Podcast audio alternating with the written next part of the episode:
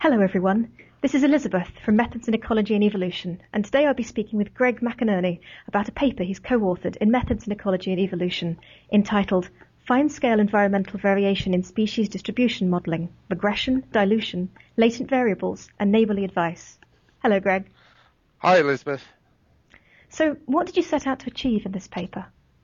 Well, it's part of a larger body of work where we're trying to explore and validate new types of species distribution modelling, sort of a species distribution modelling 2.0. Uh, species distribution modelling has lots of errors which are inherent in the modelling process, and this is largely due to the species distribution models being at very large scales and because of the correlative uh, approach to modelling. So at large scales, you might not have information on their biotic interactions or spatial dynamics at those scales. But also something which is much more overlooked is the measurement errors which are inherent at that large scale. So species distribution models use large scale data, so typically uh, maps with very large grid cells. So we might uh, characterize a whole area as being warm but within that area, there might be a lot more texture to the environment. So there might be cooler places within that warm cell or hotter places within that warm cell. So if we're thinking about where a species actually occurs, it might uh, actually be occurring in a cold part of a warm cell or a warm part of a cold cell. So this uh, introduces some measurement error into the modelling process. So this was the thing that, uh, that we're particularly interested in this paper. So this is part of a framework which we're trying to develop that has solutions to a lot of these different errors. And in this case, we are uh, focusing on fine scale heterogeneity.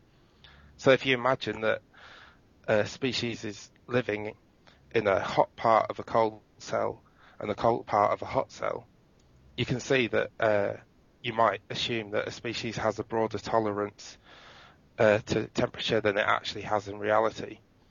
And this is uh, a well-known statistical phenomena called regression dilution. So there are a lot of solutions uh, available uh, to approaching regression dilution, but uh, of those we selected latent variables, and this is because they're very uh, flexible method, and this hopefully allows us to integrate them with other kinds of models at a later stage in our research.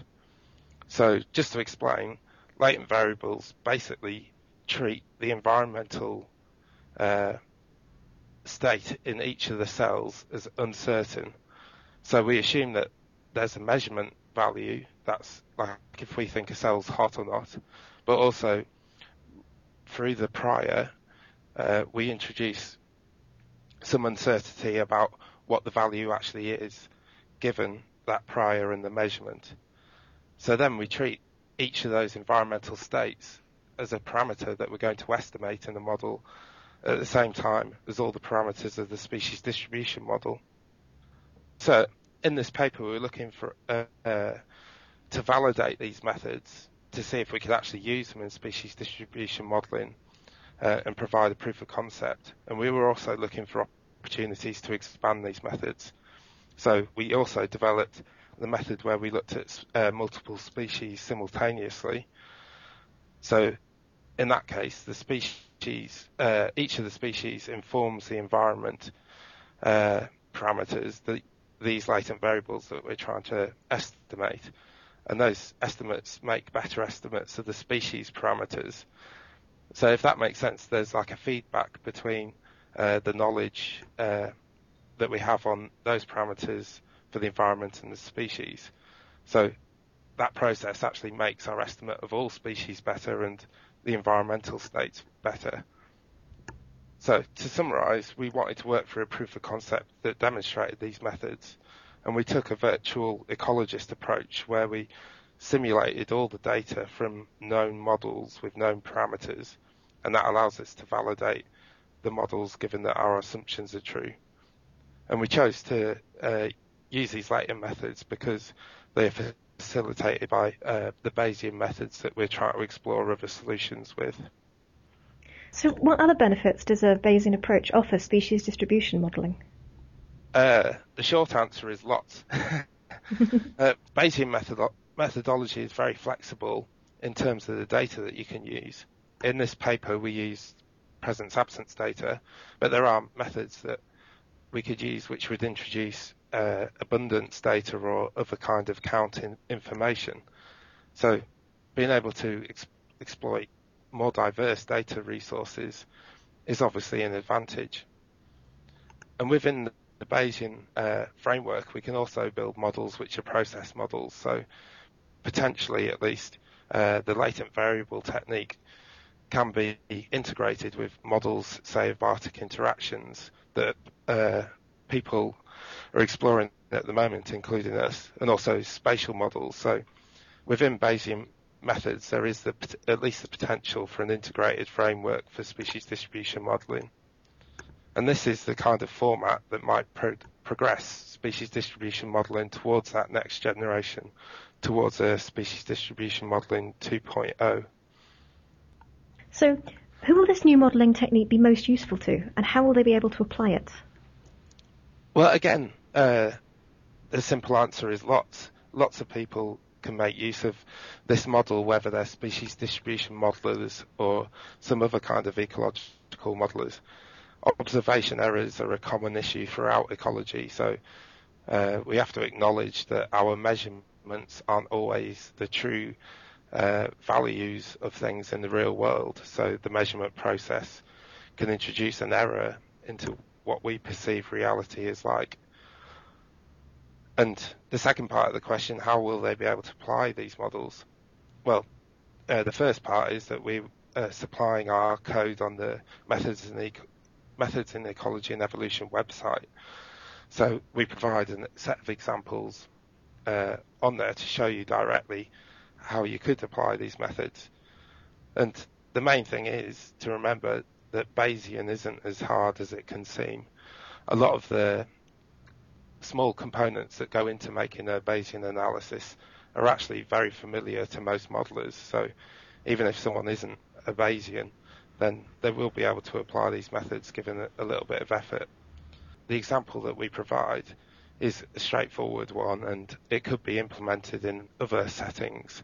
So uh, we supply it within the Visual Studio Visual Studio software, but conceptually latent variables could be implemented in WinBUGS or JAGS or some R packages for Bayesian modeling. So another component we need to be able to apply these uh, methods is knowing something about the environmental within a grid environmental variation within a grid cell. So normally species distribution models don't uh, take into account any environmental variation, so they assume that everything is homogeneous within a cell. So obviously, assuming a little bit of environmental variation is present is probably nearer uh, the true situation. But we can get information like that from other sources of information.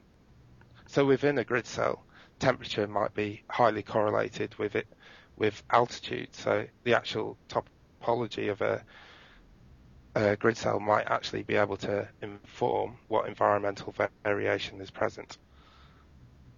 So, what would you say to someone who said that it's never going to be possible to predict where species will be in 100 years' time? I'd say you might be right. you might be wrong. Uh, at the moment, I don't feel that the full range of possibilities as regards uh, modelling have been explored. So, Bayesian techniques for species distribution modelling have only very superficially been implemented, and this has largely been without accounting for these errors, such as fine scale environmental variation, biotic interactions, etc. So we don't actually know whether those models can predict what will happen in 100 years' time, and it hasn't really been proved either way.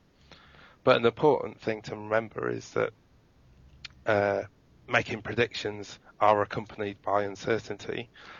So uh, we need to be able to understand that uncertainty in terms of the predictions.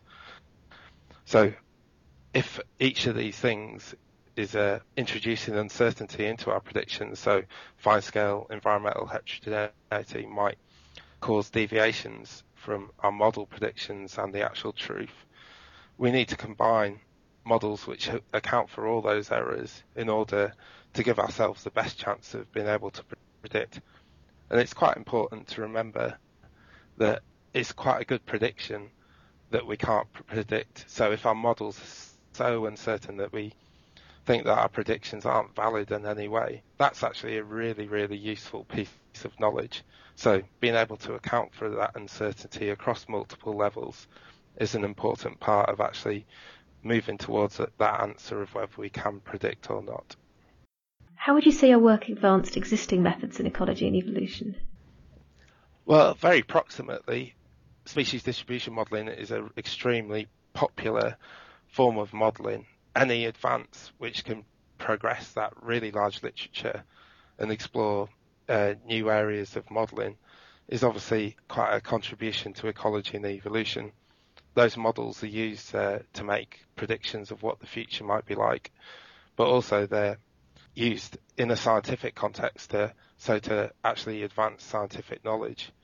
So there is a direct link by providing new methods for species distribution modelling to advancing uh, methods more generally. And it's generally a different way of uh, thinking when it comes to modelling.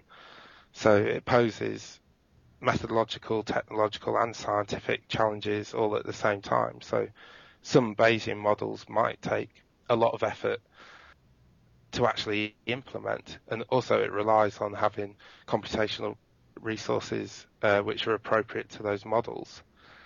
So the way we tackle these sorts of problems within our group at Microsoft Research, uh, we label it as joined up ecology. So we have to think about the whole modeling process as a whole. So thinking about the theory, thinking about the statistics, and thinking about the data collection all at the same time. And that sort of ethos, it, like it is present in ecological modeling at present, but we, we wrap it up in a, a way that, uh, with Bayesian methods, is actually implementable. So then, from our models, we have strong things to say about uh, theory, like can we actually implement that theory? Uh, we have strong things to say about statistics in terms of uh, what we can predict, and also we might have something to say about data collection. Well, thank you for coming to speak with us today, Greg. Oh, thank you, Elizabeth and thank you for listening. This has been a Methods in Ecology and Evolution podcast on behalf of the British Ecological Society.